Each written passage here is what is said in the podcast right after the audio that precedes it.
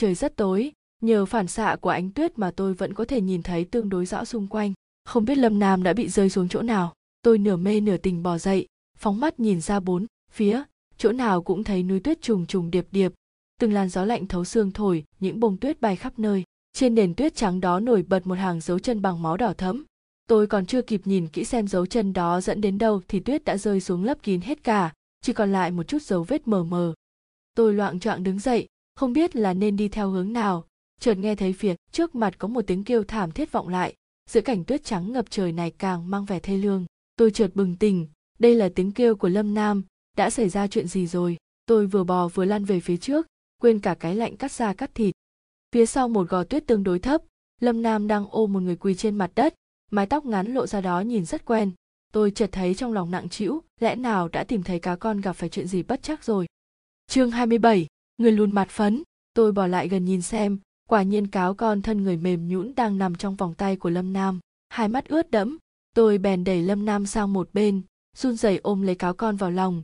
Thử sờ vào ngực cô ấy thấy vẫn còn ấm. Tôi không nhịn được bèn quay ra mắng lâm nam.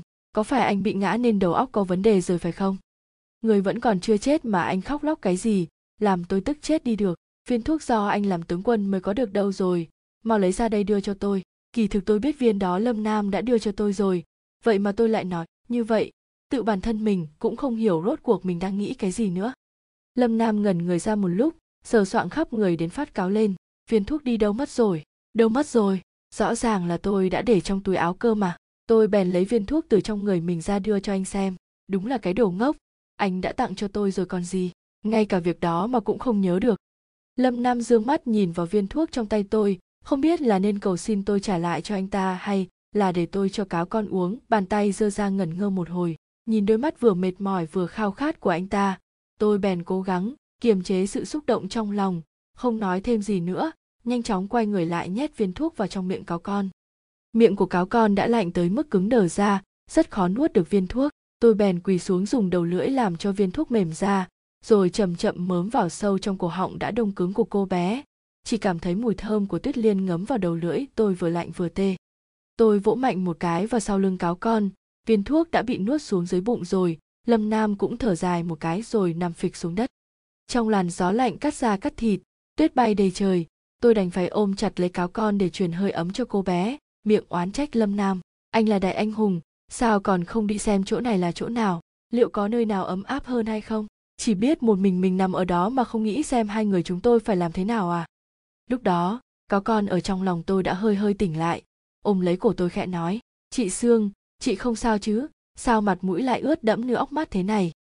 Tôi ôm chặt lấy cô bé, miệng trách móc, cáo con ơi là cáo con, em làm bọn chị sợ chết đi được. Không tài nào mà ngăn em một mình xông lên phía trước được. Em đã làm cho người khác phải lo lắng đấy. Gương mặt của cô bé đã không còn những nếp nhăn của tuổi tác nữa, mà đã hồi phục lại dáng vẻ nhanh nhẹn nghịch ngợm như trước kia. Cáo con vẫn còn rất yếu ngạc nhiên nhìn tôi và lâm nam rồi nói à hai người cũng không sao cả cả ba chúng ta đều không bị già đi nữa, thật tốt quá, em không sao, chỉ bị thương và ngất đi một chút thôi, và cái chân bị một tên lính tần chém trúng một đao. Em đã dùng súng, mà cũng không bắn trúng hắn. Ai già, em thật là vô dụng. Cơn bão tuyết điên cuồng cũng đã dần ngưng lại, xung quanh chúng tôi là cả một trời tuyết lạnh giá. Lâm nam nhặt một cành cây khô đã bị đông cứng lại đưa cho cáo con làm nặng trống rồi hỏi, cáo con có chuyện gì đã xảy ra với em trong doanh trại của quân tần vậy? Làm thế nào mà một mình em lại đến được đây? Cáo con tựa vào cây nạng đứng lên rồi đáp, em cũng không biết là chuyện gì nữa. Lúc ở trên bờ sông nhìn thấy quân tần đang bao vây quân ta, tình thế hết sức nguy cấp. Em điên tiết lên, quên mất rằng mình vốn không biết cầm quân đánh trận. Đợi đến lúc sông lên phía trước rồi, nhìn thấy đám quân tần hung hãn chém giết bừa bãi mới hoảng sợ thì đã muộn. Em bèn quyết tâm xông thắng vào giữa doanh trại trung quân. Chỉ còn lại một mình em bên trong doanh trại có một viên tướng tần đang ngồi đó, hắn hùng hùng hổ hổ cầm đao chém em. Trong khẩu súng của chị sưng chỉ còn lại mỗi một viên đạn. Em em đã không bắn trúng tên tướng tần đó, ngược lại còn bị hắn đánh văng khẩu súng trong tay, chém vào chân em một nhát. Suýt nữa thì đã chém đứt cả cái sa bàn rồi. Sau đó thì em đau đến nỗi ngất đi. Khi tỉnh dậy sờ vào mình, thì nhận ra đã quay trở lại với bộ dạng thời trẻ. Đang vui mừng thì lại nhìn thấy chị sương khóc. Lâm nam, có phải anh lại bắt nạt người khác không đấy? Tôi hơi xấu hổ liếc nhìn lâm nam một cái, nhưng anh ta không hề chú ý, mà chỉ trầm ngâm nói, lúc anh và sương nhi vào trong đó, thì thì không hề phát hiện thấy viên tướng tần, mà em nói, lẽ nào hắn ta cũng bị ảnh châu đưa đến đây rồi? Chúng ta mau đi thôi. Lúc này anh đã nhìn thấy ánh sáng đỏ của ảnh châu ở phía trước không xa. Tốt hơn hết là chúng ta mau chóng tìm đến chỗ nó để sớm thoát khỏi vùng đất huyền ảo này thôi. Địa thế ngọn núi này càng đi càng hiểm trở, đường núi đá như xuyên thẳng lên mây hai bên vách núi rừng, đứng sừng sững gần, như khép chặt lại. Chỉ để lộ ra một dải bầu trời nhỏ hẹp, giữa mây mù dày đặc có thể nhìn thấy đỉnh núi trắng xóa nghìn năm tuyết phủ. Ngay cả những cơn gió từ giữa các đỉnh núi thổi tới cũng lạnh thấu xương. Một bên vách núi nghiêng nghiêng đổ xuống bịt kín cả con đường. Có một số chỗ chúng tôi phải nghiêng người mới lách qua được. Thỉnh thoảng ở những chỗ vách núi lồi ra lại có những dây leo treo lủng lẳng chạm cả vào mặt, vào người chúng tôi. Tôi dìu cáo con, càng đi càng thấy đau lòng nhìn xuống bên dưới thấy sương mù bay lãng, đáng giống như những đồi mây mỏng. Bên dưới là đáy vực cây cối um tùm. Nhìn lên trên thì mây vây kín đỉnh núi cao sừng sững chọc trời, tuyết trắng lóa cả mắt, cảnh tượng đẹp mê hồn, mà lại có phần ma mị. Tuy lâm nam nói rằng, luồng ánh sáng đỏ nhìn không xa, nhưng đến lúc đi mới thấy rõ ràng còn khó hơn cả lên trời nữa. Đi tới một chỗ thung lũng tương đối bằng phẳng, cáo con là người đầu tiên, không thể tiếp tục được nữa bèn ngồi xuống một hố tuyết dù chúng tôi có nói gì cũng nhất định không chịu đi tiếp. Dù sao thì ở đây cũng không thể bị già đi. Hai người đi đi. Em quả thật không thể đi nổi nữa. Bằng không ba người chúng ta đều ở lại đây sống qua ngày, làm ruộng. Trồng hoa không phải cũng rất tốt hay sao? Lâm nam cười đáp. Ha ha tôi còn sợ cáo con nói rằng lão yêu quái nhà tần đó tới gây rối.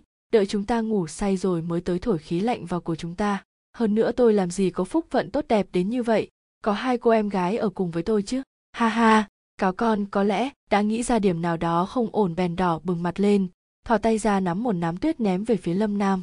Tốt đẹp cái đồ quỷ quái nhà anh, có mày nghĩ tốt thì có.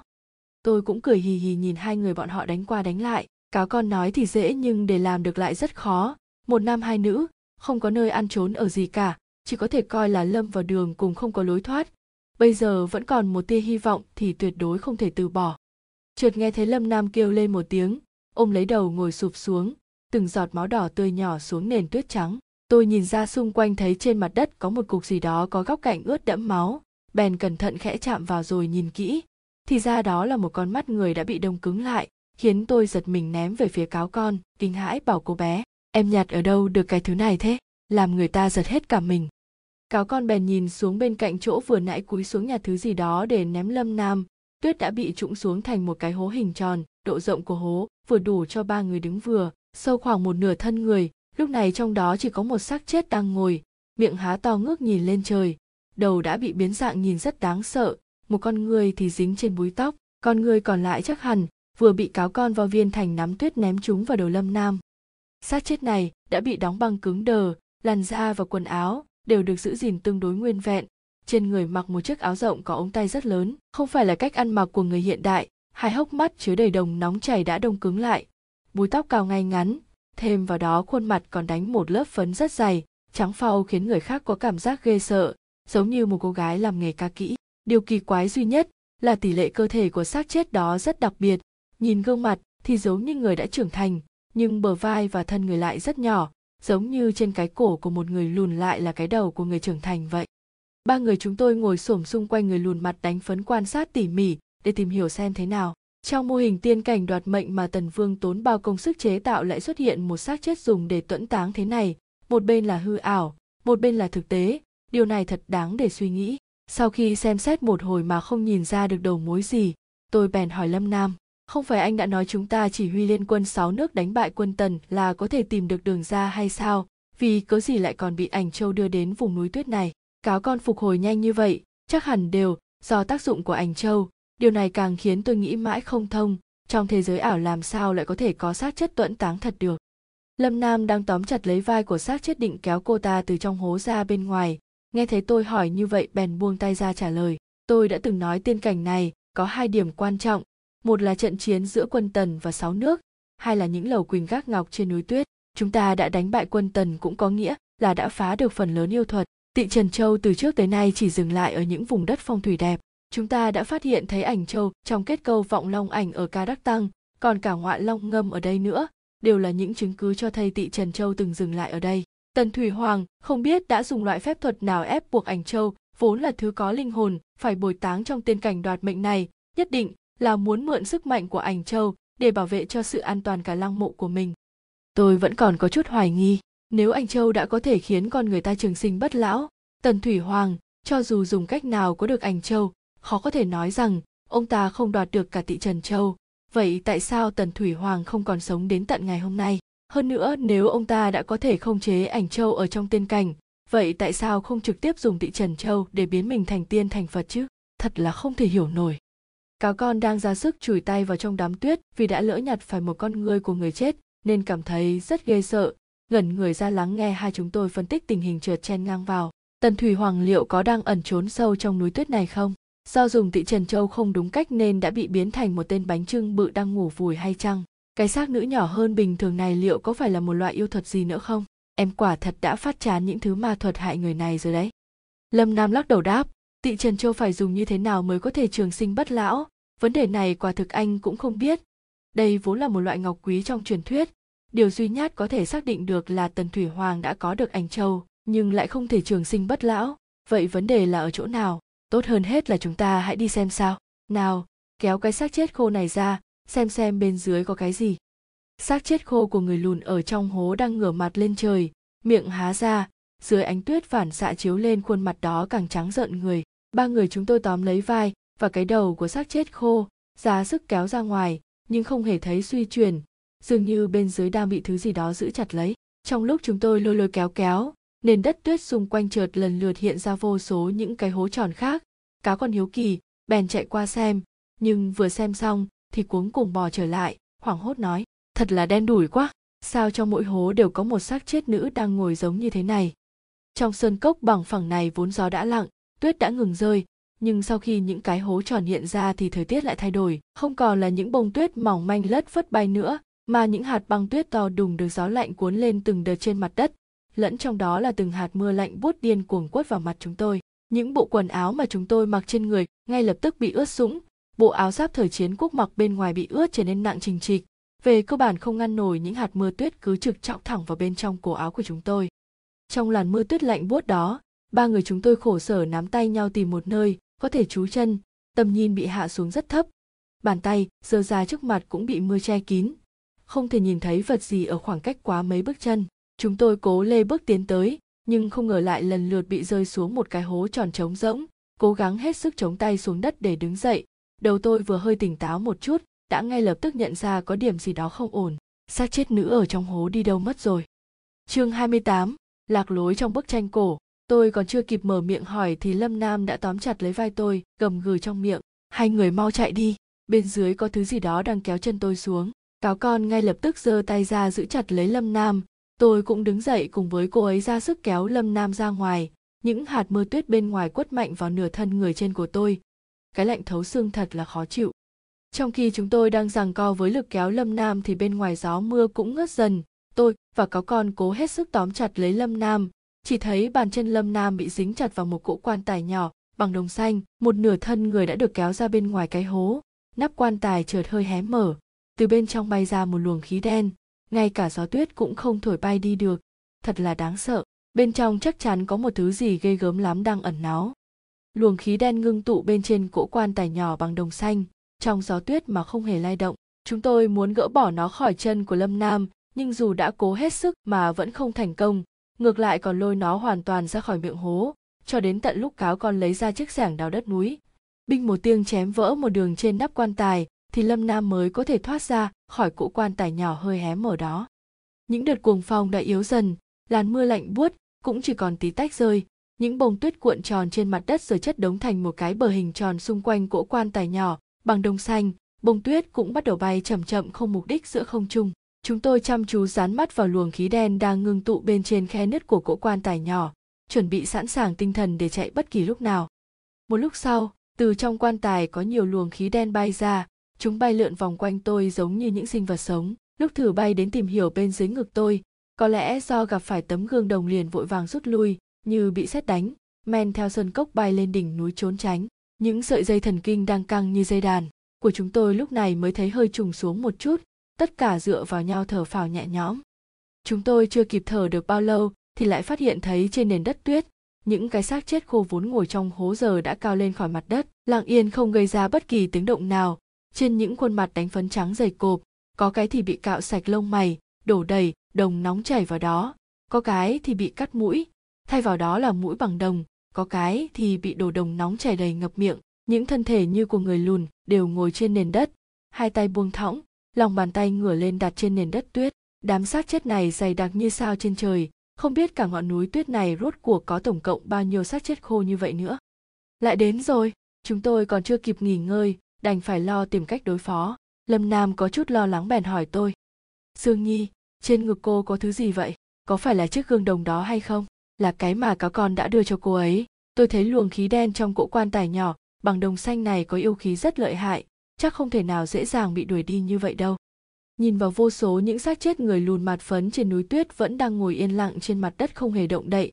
Tôi bèn thò tay vào trong người lấy ra chiếc gương đồng vốn vẫn cất ở trong ngực, nhìn ngắm một hồi rồi nói với lâm nam, vẫn là bốn câu đố đó. Vũ hậu không lâm xứ thu đinh gia thụ bàng, vũ linh trấn yêu tà, vạn thế sa mã tàng. Tôi chỉ nhớ được có từng ấy. Đầu óc cứ loạn hết cả lên. Tôi cầm chiếc gương đồng đưa cho anh, vắt óc suy nghĩ, rồi chợt ngẩng đầu lên hỏi lâm nam, hai người có biết tần thủy hoàng chết ở đâu không?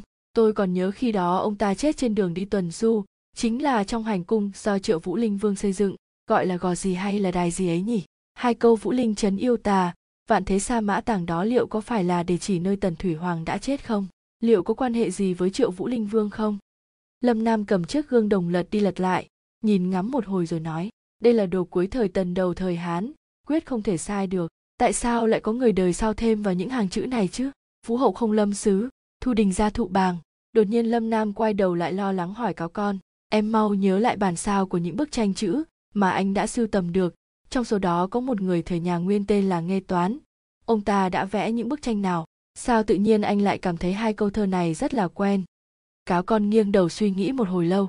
Nghề toán để lại rất nhiều tranh. Em em không thể nhớ nổi có những tên gọi là gì nữa. Anh nói ra một cái tên, thì may ra, em còn có thể nhớ được đại khái nội dung của bức tranh là gì. Nghe lâm nam nhắc đến nhà danh họa nghề toán của thời nguyên, tôi cũng chợt nhớ ra quả đúng là nghề toán đã từng vẽ hai bức tranh có tên gọi là vũ hậu không lâm đổ và thu đình gia thụ bằng tôi hào hứng thuật lại phát hiện này cho hai người bọn họ, phân tích rằng, xem ra câu đố chính là dùng để chỉ rõ xem vạn thế sa mã của tần thủy hoàng được chôn giấu ở chỗ nào. Hai câu trước chỉ rõ địa điểm, hai câu sau thì là hàm ý.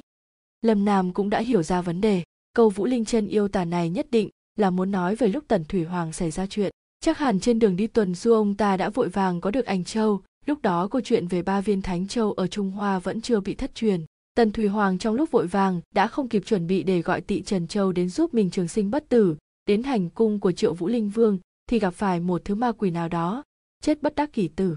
Đúng rồi, cũng chưa chắc là đã chết. Thế nhưng vạn thế xa mã đã làm xong chỉ có thể miễn cưỡng tạm thời đem giấu đi, đợi sau khi khỏe lại, rồi mới lại mang ra tung hoành thiên hạ. Ha ha, thì ra ý nghĩa là như thế. Tôi lại cảm thấy không hề đơn giản như vậy thứ nhất là việc tần thủy hoàng ở hành cung của triệu vũ linh vương rốt cuộc đã gặp phải loại ma quỷ gì? Một vấn đề nữa là nội dung của hai bức tranh sơn thủy này rốt cuộc có gì đặc biệt? Trong đêm trăng rằm hôm nay cơ bản đã xác định được địa điểm lăng mộ của Tần Thủy Hoàng không phải là trong lăng nhà Tần ở Ly Sơn mà lại ở núi Phượng Hoàng này, thậm chí suýt chút nữa đã mất mạng, cho đến tận lúc này vẫn chưa thoát khỏi cảnh khó khăn. Giờ lại xuất hiện thêm một con ma quỷ chẳng biết tên gọi là gì, vậy thì chúng tôi quả thật không thể nào hiểu nổi. Lại còn người đời sau nào đã khắc chữ lên chiếc gương đồng này nữa, rốt cuộc là có dụng ý gì? Những điểm nghi ngờ này có quá nhiều nút thắt, trong chốc lát ba người chúng tôi không thể nào hiểu được. Trí nhớ của cáo con vốn không tồi. Ngồi trên nền tuyết lạnh vẽ lại cho hai chúng tôi nội dung bố cục cơ bản của hai bức tranh vũ hậu không lâm đồ và thu đình gia thụ bàng. Bức vũ hậu không lâm đồ này giờ đã xác định được không phải do nghề toán đích thân vẽ chỉ có câu thơ để bên trên là bút tích của ông ấy. Còn bức thu đình gia thụ bàng thì càng nhiều nghi vấn hơn không cách nào xác định được xem có phải là tác phẩm của nghê toán hay không. Thế nào? Em vốn không có hoa tay, còn hai người liệu có nhìn ra được điểm nào không? Nét vẽ của cáo con không thật rõ lắm, nhưng đại khái bố cục của bức tranh vẫn có thể nhìn ra được. Bố cục của hai bức tranh này hoàn toàn khác nhau. Bức vũ hậu không lâm đồ là điển hình cho bố cục một sông hai bờ. Phía xa là núi, ở gần là bờ. Trong rừng cây có một túp lều nằm bên dòng suối sau cơn mưa. Còn bức thu đình gia thụ bàng thì chủ yếu lại vẽ cận cảnh đằng xa là một ngọn núi đá thấp, ở giữa là mặt nước rộng mênh mông, còn ở gần là một mái đình cô độc trên bờ cát, cả bức tranh mang đậm một vẻ hoang vu. Chúng tôi nhìn đến toét cả mắt ra, mà vẫn chưa tìm thấy điểm nào bất thường, chỉ là tác phẩm vẽ cảnh sơn thủy của một văn nhân bình thường. Lâm nam nhìn một lúc rồi ngẩng đầu lên so sánh với ngọn núi tuyết, dường như muốn so sánh nội dung trong bức tranh với cảnh núi non trước mắt mà đã quên mất là chúng tôi chỉ đang ở trong thế giới ảo, vẫn chưa thoát được ra ngoài đâu đâu cũng thấy những xác chết người lùn mặt phấn ngồi lặng lẽ. Mãi một lúc lâu sau lâm nam mới nói với vẻ kích động, cô đừng cười, ngọn núi tuyết trong thế giới ảo này rất giống với bên trong bức tranh. Người khắc chữ lên chiếc gương đồng chắc chắn có liên quan với thế giới ảo này. Do không có cách nào miêu tả hết được tất cả những điều mình biết về thế giới ảo nên đành dùng bức tranh sơn thủy để chú thích. Nếu không phải bản thân, chúng ta đang ở trong thế giới này, cho dù có đoán ra được, thì cũng chẳng thể nào phá giải nổi câu đố trong tranh này chắc hẳn tần thủy hoàng trước khi xây mộ do lo sợ bị người khác đào trộm nên mới sớm quyết định xây một ngôi mộ giả ở ly sơn. Sau khi thống nhất sáu nước xong trên đường đi tuần du đã nghỉ lại ở hành cung của vũ linh vương đột nhiên có được ảnh châu. Trong lúc đang thử tận hưởng hiệu quả trường sinh bất lão thì xảy ra vấn đề vì chúng ta độc biến thành một người sống mà như đã chết. Đành phải ngăn cấm mọi người không cho phát tang. Trên thực tế sau khi về đến Hàm Dương chắc hẳn ngay lập tức cho sửa sang lăng mộ của mình ở núi Phượng Hoàng, đem ảnh châu và cơ thể sống dở chết dở của mình giấu kín trong quần thể điêu khắc giống như tiên cảnh này, chuyên tâm đợi đến ngày sau sống lại. Lúc đó chắc hẳn có một người biết rõ sự tình đã thoát khỏi đại nạn, ở trong thế giới ảo đó đã nhìn ra được câu chuyện của vạn thế xa mã tàng, sau khi trở về thế giới thực thì bị dày vò hết mức. Bởi vậy tuy đã truyền từ đời này sang đời khác, nhưng vẫn chưa giải được bí ẩn long mộ thật sự của tần vương cho đến thời nguyên vì sợ bị thất truyền nên mới đành phải vẽ thành tranh rồi mạo nhận là tác phẩm của nghê toán. Những dòng chữ trên chiếc gương đồng này chính là do con cháu của người nắm rõ sự tình đó khắc nên. Lâm nam phân tích rất có lý.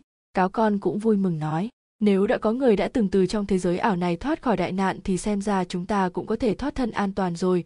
Tiện thể còn có thể mang theo bảo bối của lão yêu quái nhà tần nữa. Món quà này của em quả thật không hề đơn giản. Thật không ngờ mặt sau của nó lại chứa đựng bí mật to lớn đến như vậy. À đúng rồi bộ thủ của hai chữ nghề toán chính là chữ nhân vương. Ha ha, một ám hiệu rõ ràng như vậy lại do em nhìn ra trước tiên. Sự hoài nghi trong lòng tôi đã giảm đi quá nửa, tâm trạng cũng đã tốt hơn rất nhiều. Nhìn dáng vẻ đắc ý của cáo con mà tôi thấy rất buồn cười. Đừng có vui mừng quá sớm. Ảnh châu rốt cuộc đã bay đi đâu chẳng ai trong chúng ta có thể biết được. Nhưng ảnh châu đã bầu bạn với lão yêu quái nhà tần này mấy nghìn năm rồi. Khó có thể đảm bảo rằng nó đã không bay đi cứu sống lão già đó. Lúc ấy thì còn chưa biết là ai sờ vào bảo bối của ai đâu. Ha ha, xem ra chắc hẳn là cáo con em rồi. Ba lô chứa đầy đồ thế kia, đảm bảo lão già tần thủy hoàng sẽ chọn đúng em cho mà xem. Lâm nam nhìn lên đỉnh núi tuyết phủ, buồn bực lầm bầm một mình. Khí đen, trong quan tài nhỏ bằng đồng xanh, vô số những xác người lùn chết khô. Ảnh châu bay đi đâu rồi? Quan quách của tần vương rốt cuộc liệu có ở trong thế giới ảo hay không? Chúng ta phải thoát ra ngoài bằng cách nào? Thế giới ảo này rốt cuộc là thật hay chỉ là ảo tưởng? Sao mà chúng ta còn nhiều vấn đề cần giải quyết thế này nữa không biết? Tôi nghe thấy điều nghi ngờ cuối cùng của lâm nam là thế giới ảo này liệu có phải là thật hay không? Đột nhiên nhớ lại trước đây mình từng đọc trong một cuốn tiểu thuyết có một tình tiết tương tự như vậy. Bèn vừa cố gắng hết sức nhớ lại cách mà nhân vật chính trong câu chuyện đó đã dùng để thoát khỏi thế giới ảo, vừa nhìn theo ánh mắt của lâm nam hướng về phía ngọn núi tuyết, miệng nói rằng, đúng vậy, nếu đây không phải là thế giới ảo, thì cũng không biết là chuyện tốt hay chuyện xấu nữa có vẻ như trong tiểu thuyết đã từng có một tiền lệ tương tự như vậy, cuối cùng mới phát hiện ra thế giới ảo chỉ là giả, chỉ nhằm mục đích khiến cho người ta phải phát điên. Nhưng chúng ta ở đây không phải là tiểu thuyết mà thực tế là tự bản thân chúng ta nhất quyết mò xuống đây để tìm bảo bôi có chút không tương đồng. Sao mà núi tuyết lại nghiêng đi thế này?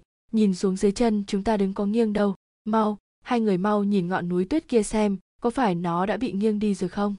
Lâm nam vẫn chưa trả lời thì cáo con đã nhanh nhỏ nói chen vào em biết vì sao núi tuyết lại nghiêng đi rồi, ha ha, là do thiết đầu công của bản cô nương đây. Hai người quên rồi sao? Trước lúc chúng ta bị hôn mê, không phải em đã cộc đầu một cái vào đỉnh núi tuyết hay sao? Sau đó, chúng ta mới phát hiện ra thế giới ảo này đấy chứ. Đúng thế, tôi cũng nhớ ra rồi. Khi đó chúng tôi đều tưởng rằng cáo con bị va đầu vào một bức tường rỗng cơ mà. Thật không ngờ trong thế giới ảo này, cả đỉnh núi đều bị nghiêng sang một bên rồi. Lâm nam đột nhiên kêu to, không ổn rồi đỉnh núi tuyết này chuẩn bị lở đến nơi rồi. Hai người nhìn xem càng ngày càng nghiêng. Đã có một lượng tuyết rất lón đang lăn xuống phía dưới rồi. Tuyết lở đến nơi rồi. Mau mau tìm chỗ trốn thôi. Giữa những trận cuồng phong này lấy đâu ra chỗ trốn bây giờ? Vô số xác người lùn chết khô kia đành phó mặc bản thân cho ngọn núi tuyết, lắc la lắc lư rời khỏi mặt đất, rồi lần lượt từng người giống như những con diều đứt dây bay vèo vèo qua chỗ chúng tôi. Chúng tôi bèn ra sức nằm dạp xuống mặt đất nhìn thấy trong đám xác người lùn chết khô ấy có người bám chặt vào vách đá, miệng phát ra những tiếng kêu thê thảm, cuối cùng cũng vẫn bị cơn cuồng phong thổi đứt cả hai tay, càng bay bay càng xa. Đỉnh núi tuyết ầm ầm đổ xuống, những cơn gió càng thổi điên cuồng hơn nữa, cuộn tròn thành từng đám lớn gồm bông tuyết, tảng băng và cả những hòn đá lớn trôi theo một khe nứt lớn sâu hoam hóm từ trên đỉnh núi kéo thẳng xuống sơn cốc dưới chân chúng tôi, phát ra những tiếng ầm ầm kinh thiên động địa. Tốc độ nứt vỡ của núi tuyết ngày càng nhanh đã nứt ra thành một miệng hố lớn sâu thăm thẳm. Ba người chúng tôi cơ bản là không có chốn nào dung thân. Từng đợt gió lớn mang theo một lượng tuyết khổng lồ ầm ầm đổ xuống cuốn theo cả chúng tôi rơi vào khe băng nứt. Bên dưới ngọn núi tuyết này vốn có một dòng sông băng rất dày che phủ. Giờ núi bị nứt ra trên mặt băng đã đông cứng cả ngàn năm men theo bờ khe nứt trượt xuống sông băng. Hai bên sườn núi là vách sông băng dựng đứng liên tục từng mảng tuyết lớn rơi từ trên đỉnh núi xuống. Chương 29, trôi nổi giữa vực sâu bên trong khe băng nứt đó không có cuồng phong bão tuyết đe dọa. Nếu so với thời tiết khắc nghiệt ở bên ngoài, thì rõ ràng ở đây yên tĩnh hơn rất nhiều. Chúng tôi đã dần dần định thần trở lại, tìm đường ra trong bóng đêm mịt mù. Tôi vẫn không quên bám chặt lấy luồng suy nghĩ về những phát hiện của lâm nam về bức tranh cổ. Không biết sau khi rơi xuống khe băng nứt rồi, thì luồng suy nghĩ đó có còn tác dụng hay không mà thôi. Giọng nói của lâm nam bên trong khe băng vang lên ồm ồm. Tôi vẫn còn chưa kịp nói ra bí mật của núi tuyết giờ thì phiền phức to rồi. Tôi đã nhìn ra được từ trong bức tranh cổ đó điểm nhấn quan trọng nhất của vũ hậu không lâm đồ chính là ở chữ không. Ngọn núi trong bức tranh vẫn chưa bị tuyết dày bao phủ. Hình dáng giờ ở tê giống với ngọn núi tuyết trước mặt chúng ta.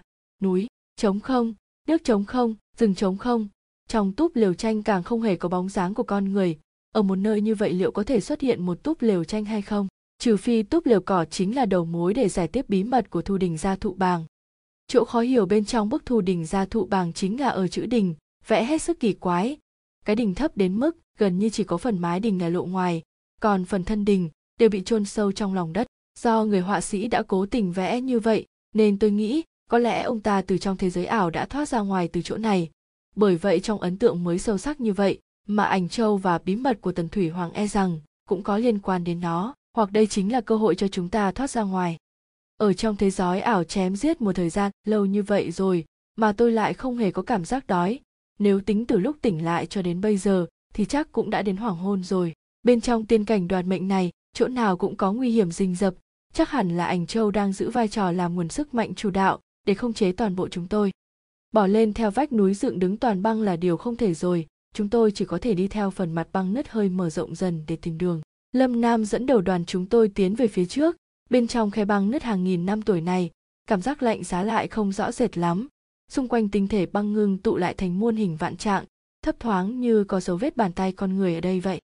Đi được một lát chưa thấy khe băng nứt rộng rãi sáng sủa hơn một chút, bên dưới mở rộng ra khá nhiều, còn dòng sông băng ở bên trên lại đã dần dần khép lại, chỉ chừa lại một dải ảnh sáng nhỏ xíu lọt xuống dưới. Chỗ chúng tôi đang ở là bên dưới phần đỉnh cong của lưng chừng núi, ngay chính giữa là một cái ao hình vuông rất lớn bên trong có vô số những luồng khí đen đang bay lởn vởn trên những con sóng lan tăn, nhìn giống hệt như luồng khí đen bay ra từ trong cỗ quan tài nhỏ bằng đồng xanh.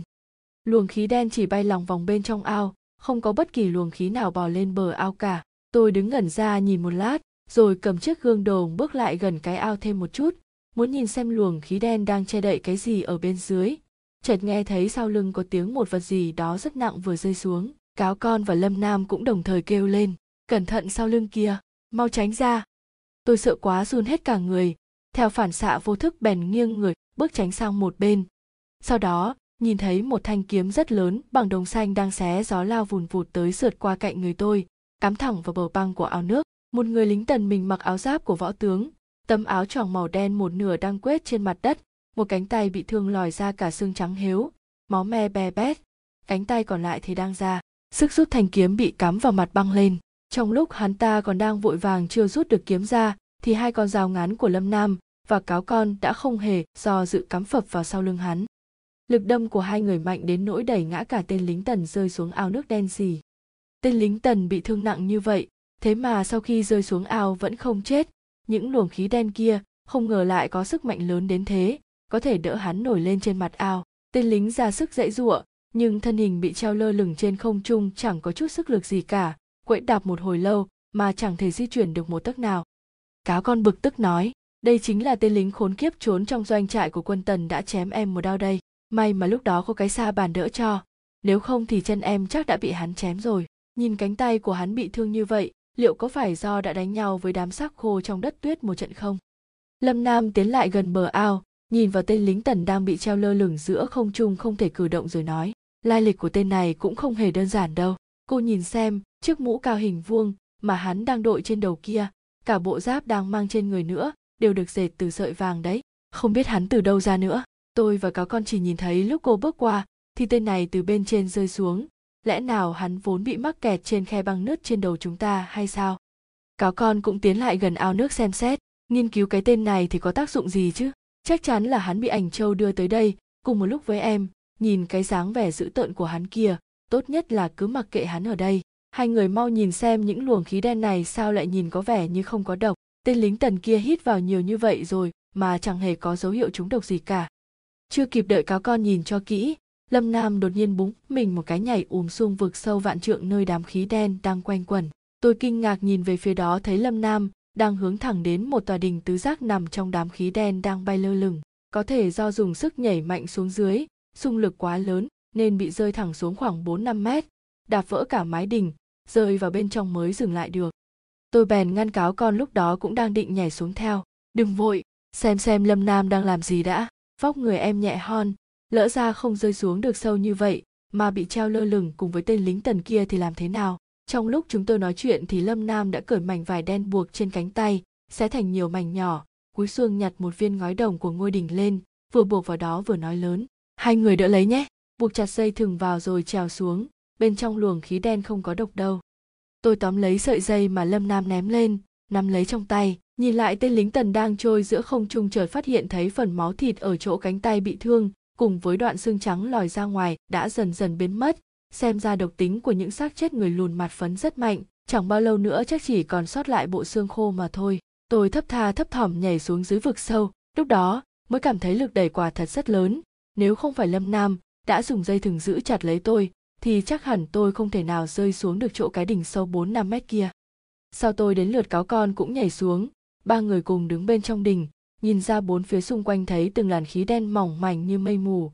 Giữa không trung là vô số những xe ngựa bằng đồng xanh, đình đài lầu gác muôn hình vạn trạng nằm ngay ngắn hết lớp này đến lớp khác, tạo thành một thế trận lập thể, cực kỳ hoành tráng. Tất cả những xe ngựa bằng đồng, và các tòa kiến trúc cũng như ngôi đình của chúng tôi ở bên trong đều đang trôi nổi giữa không trung, chuyển động về một hướng, giống như đang bị dòng nước sông cuốn đi vậy. Có thể nhìn thấy một luồng ánh sáng đỏ nằm giữa các luồng khí đen, khiến tất cả khoảng trống giữa các xe đồng, ngựa đồng, đình đài lầu gác đều được nhuộm một màu đỏ thắm. Xung quanh trên dưới không thể nhận ra đâu là đông nam tây bắc, và cơ bản cũng không có chút khái niệm nào về đông nam tây bắc hết. Lâm Nam thu lại đoạn dây vài lúc nãy đã dùng để kéo chúng tôi xuống rồi nói lúc nãy ở bên trên tôi đã nhìn thấy ngôi đình này lập tức nhớ tới ngôi đình ở trong bức tranh sơn thủy vốn lúc nào cũng luẩn quẩn ở trong đầu. Thấy nó sắp sửa trôi mất bèn vội vàng nhảy ngay xuống, không làm hai người giật mình chứ.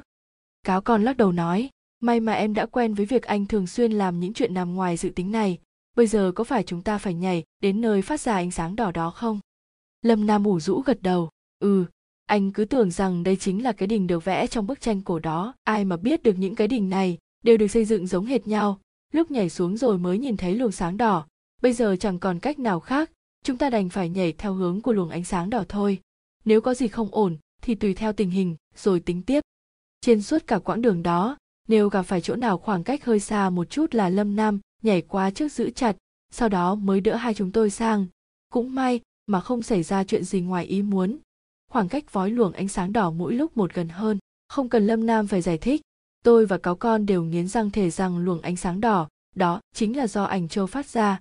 Khoảng cách giữa chúng tôi và bộ mặt thật của tần thủy hoàng ngày càng gần hơn. Thời khắc quan trọng có thể rời khỏi thế giới ảo dày vào người khác này đã sắp sửa đến rồi. Sau một hồi nhảy tới nhảy lui trong không trung mệt đứt cả hơi, khoảng cách tới luồng ánh sáng đỏ càng gần hơn nữa. Chúng tôi đã nhảy lên phần rìa của dòng sông được hình thành, nên từ những cỗ xe ngựa, một túp lều cò đột nhiên xuất hiện ba người chúng tôi đều thấy hết sức vui mừng bởi luồng ánh sáng đỏ chính là đang ẩn náu bên trong túp lều cò trước mặt. Túp lều cò này lại rất giống với túp lều trong bức vũ hậu không lâm đồ. Chúng tôi nghi nghi hoặc hoặc nhìn vào túp lều cò, không thể tin rằng trong không trung lại có chuyện thế này xảy ra. Cửa ra vào mớ toang, bốn vách trống rỗng, không hề có chút dấu vết nào của con người, nhưng phía sau hình như lại dính chặt vào sườn núi dựng đứng. Ba người chúng tôi giữ vững khoảng cách, tiếp tục bước vào trong túp lều cỏ chẳng cần phải cảnh giới xung quanh làm gì, chỉ cần nhìn một cái là đã bao quát hết cả túp lều rồi. Túp lều cò này chỉ có thể coi như một cái phòng khách, còn có một cánh loại mở vào phía bên, trong vẫn đang đóng. Bên ngoài chẳng có bất cứ đồ đạc bày biện phức tạp nào, chỉ có một bức bình phong bày dựa vào tường, bên trên dùng chu sa vẽ, nên rất nhiều bức tranh, lấy việc che giấu cánh cửa làm trung tâm rồi mở rộng sang hai bên. Những bức tranh này đều có bút pháp của thời tiên tần, tuy vậy, nhưng đây cũng chỉ suy đoán mà thôi, bởi về cơ bản chúng tôi chẳng có bất kỳ bức tranh cổ từ thời tiên tần nào truyền lại để mà so sánh cả. Chỉ là nhìn thấy bút pháp mạnh mẽ sắn giỏi, nét vẽ đơn giản, lại là loại tranh tả thật, tương tự như những bức bích họa trong lăng mộ nhà hán. Những bức tranh này đều lấy tiên cảnh làm chủ đạo. Chúng tôi ngắm tranh một hồi lâu, thấy chỉ có mấy bức cuối cùng là có sức hấp dẫn, giống như là có rất nhiều người đang tiến hành một nghi lễ hiến tế gì đó. Kỹ thuật vẽ cũng chẳng ra gì, tôi đành phải cứ ghi nhớ vào trong đầu cái, đã rồi sẽ suy đoán ý tứ được biểu đạt cụ thể trong đó dần dần từng chút một sao. Thời gian chẳng đợi ai, cuối cùng chúng tôi đành quyết định đi vào bên trong cánh cửa. Luồng ánh sáng đỏ lọt qua khe cửa có sức hấp dẫn rất lớn. Cho dù thế nào đi chăng nữa chúng tôi cũng muốn xông ngay vào để giải câu đố này. Tim tôi đập thình thịch trong lồng ngực. Lâm nam khẽ đẩy cánh cửa ra vào bên trong. Luồng ánh sáng đỏ ngay lập tức không phát sáng chói lọi nữa, mà bắt đầu nhạt dần đi. Cá con bèn vội vàng dùng đèn pin soi vào bên trong chỉ thấy phía sau cánh cửa tối như hũ nút, chẳng thể nhìn được bao xa. Tuy vậy lại có mấy luồng khí đen từ bên trong bay ra bao vây lấy chúng tôi. Một lát sau, từ trong cánh cửa đột nhiên có một bàn tay thò ra. Dưới ánh sáng phát ra, từ những ngọn đèn pin của chúng tôi thấy bàn tay đó mọc đầy lông đen dài cả tấc. Giữa các ngón tay có màng kết lại, chẳng hề giống với đặc trưng của con người. Bàn tay đó không ngừng phun những luồng khí đen ra bên ngoài. Nhìn vào bàn tay đen đang án ngữ giữa cánh cửa đó chúng tôi ra hiệu cho nhau lắng lặng lấy vũ khí ra. Ở đây không có đường rút lui nữa. Cho dù gặp phải thứ gì, thì cũng bắt buộc phải liều mạng một phen. Bàn tay thò ra ở khe cửa chợt án binh bất động. Ánh sáng đèn pin của chúng tôi cũng theo hướng bàn tay đen chuyển dần vào bên trong. Có vẻ như bàn tay đen này rất dài, lông cũng càng lúc càng dài hơn. Những luồng ánh sáng từ đèn pin của chúng tôi chiếu ra giống như là bị hút vào đó. Mỗi lúc một mờ đi. Cáo con là người đầu tiên không nhẫn nại nổi nữa cầm ngay chiếc sẻng nện thật mạnh vào đầu ngón tay của bàn tay đen đó. Một tiếng binh vang lên, chiếc sẻng cắt xuyên qua ngón tay cắm chặt vào khung cửa. Chúng tôi còn đang do dự thì lại nghe thấy một tiếng ken két, giống như một cỗ xe cáp đang đi, thì đột nhiên dừng lại.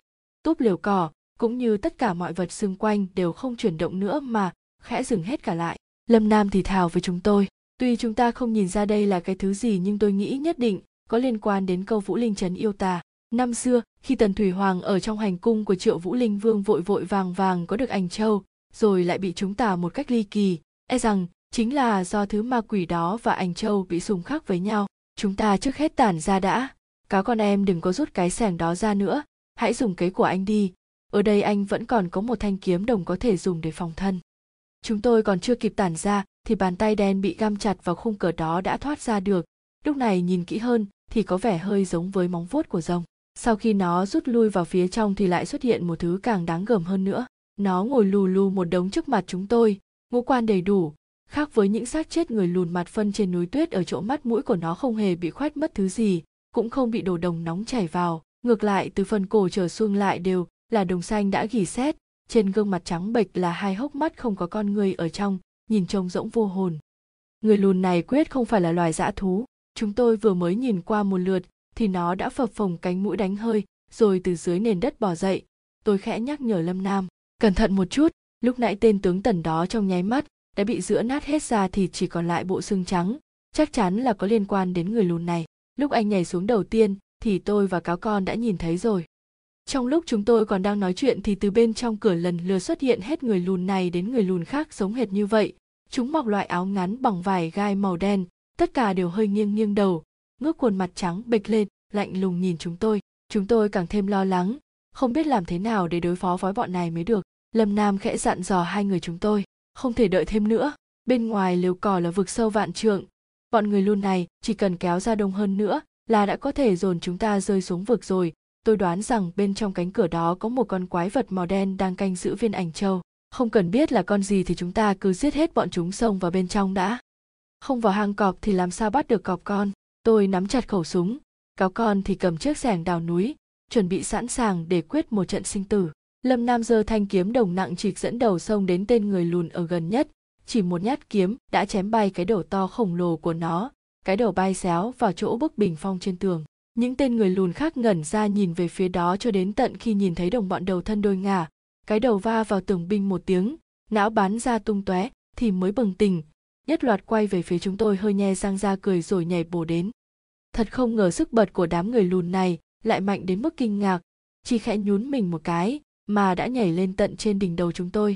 Do không kịp đề phòng nên chúng tôi bị bọn người lùn đó bám đầy trên cổ mà mũ bảo hiểm của tôi lại bị rơi bên trong thế giới ảo vẫn chưa lấy lại được. Tôi chẳng thể nào quan tâm đến sự an toàn của hai người bọn họ được nữa. Đầu ra sức lắc lấy lắc để dựa vào chiếc cổ cứng của bộ áo giáp để chống chọi với bọn người lùn tóc tôi đều bị đám ngư ỏi lùn đó tóm chặt đau không chịu nổi. Thấy tôi đứng trước ranh giới giữa sự sống và cái chết, lâm nam và cáo con đều cầm vũ khí trong tay xông tới phần đầu và vai của tôi. Lực tấn công của bọn người lùn có vẻ như không quá mạnh. Nhất thời tôi không hiểu nổi tên tướng tần kia làm sao mà lại bị cán đứt cả cánh tay cơ chứ. Đám người lùn trên người tôi đã bị đánh bay. Tôi vừa tập trung đề phòng bọn chúng bất kỳ lúc nào cũng có thể nhảy lên vừa dùng súng bắn chính xác vào những tên người lùn đang trèo đầu cưỡi cổ hai người kia chúng tôi dẫm lên mặt đất dài đầy phần chân tay và đầu người lùn, để lần lượt xông vào trong bóng tối đằng sau cánh cửa. Chẳng ngờ phía sau đó lại là một vực sâu thăm thẳm tối om, không nhìn thấy đáy. Giờ thì chẳng có lực nào đỡ chúng tôi nổi lên nữa, bởi vậy chúng tôi hét lên kinh hoàng, rơi thẳng xuống đáy vực với tốc độ cực nhanh. Lần này không còn được may mắn rơi vào ổ tuyết nữa. Một tiếng ùm vang lên. Tôi rơi thẳng xuống một đầm nước. Chẳng kịp nghĩ ngợi gì nhiều. Đầm nước này chắc hẳn là xào huyệt của bàn tay đen lông dài trong lúc cố gắng hết sức để nổi lên trên mặt nước, tôi vẫn còn thấy nghi ngờ tên móng vuốt đen này rốt cuộc có phải là long vương trong truyền thuyết hay không? Hay đây là hậu duệ của loài khủng long thời tiền sử còn sót lại? Cho dù nó là thứ gì đi chăng nữa, thì tôi cũng phải nhanh chóng rời khỏi mặt nước, chớ để cho cái thứ đang ẩn náu trong làn nước này cắn phải. Vừa nổi lên trên mặt nước, tôi thấy khắp nơi đều tràn ngập luồng sáng đỏ, trong ánh sáng đỏ lại còn lấp lánh ánh trắng. Nhìn thấy hai người lâm nam và cáo con rơi xuống cách chỗ tôi không xa tôi thấy nhẹ nhõm hơn một chút, vội vàng cởi bỏ bộ áp giáp trên người, bơi về phía có ánh đèn pin, nước trong đầm lạnh đến thấu xương. Tôi vừa run lập cập tóm lấy lâm nam vừa hét lên hỏi bọn họ, hai người có bị thương không? Bây giờ phải làm thế nào?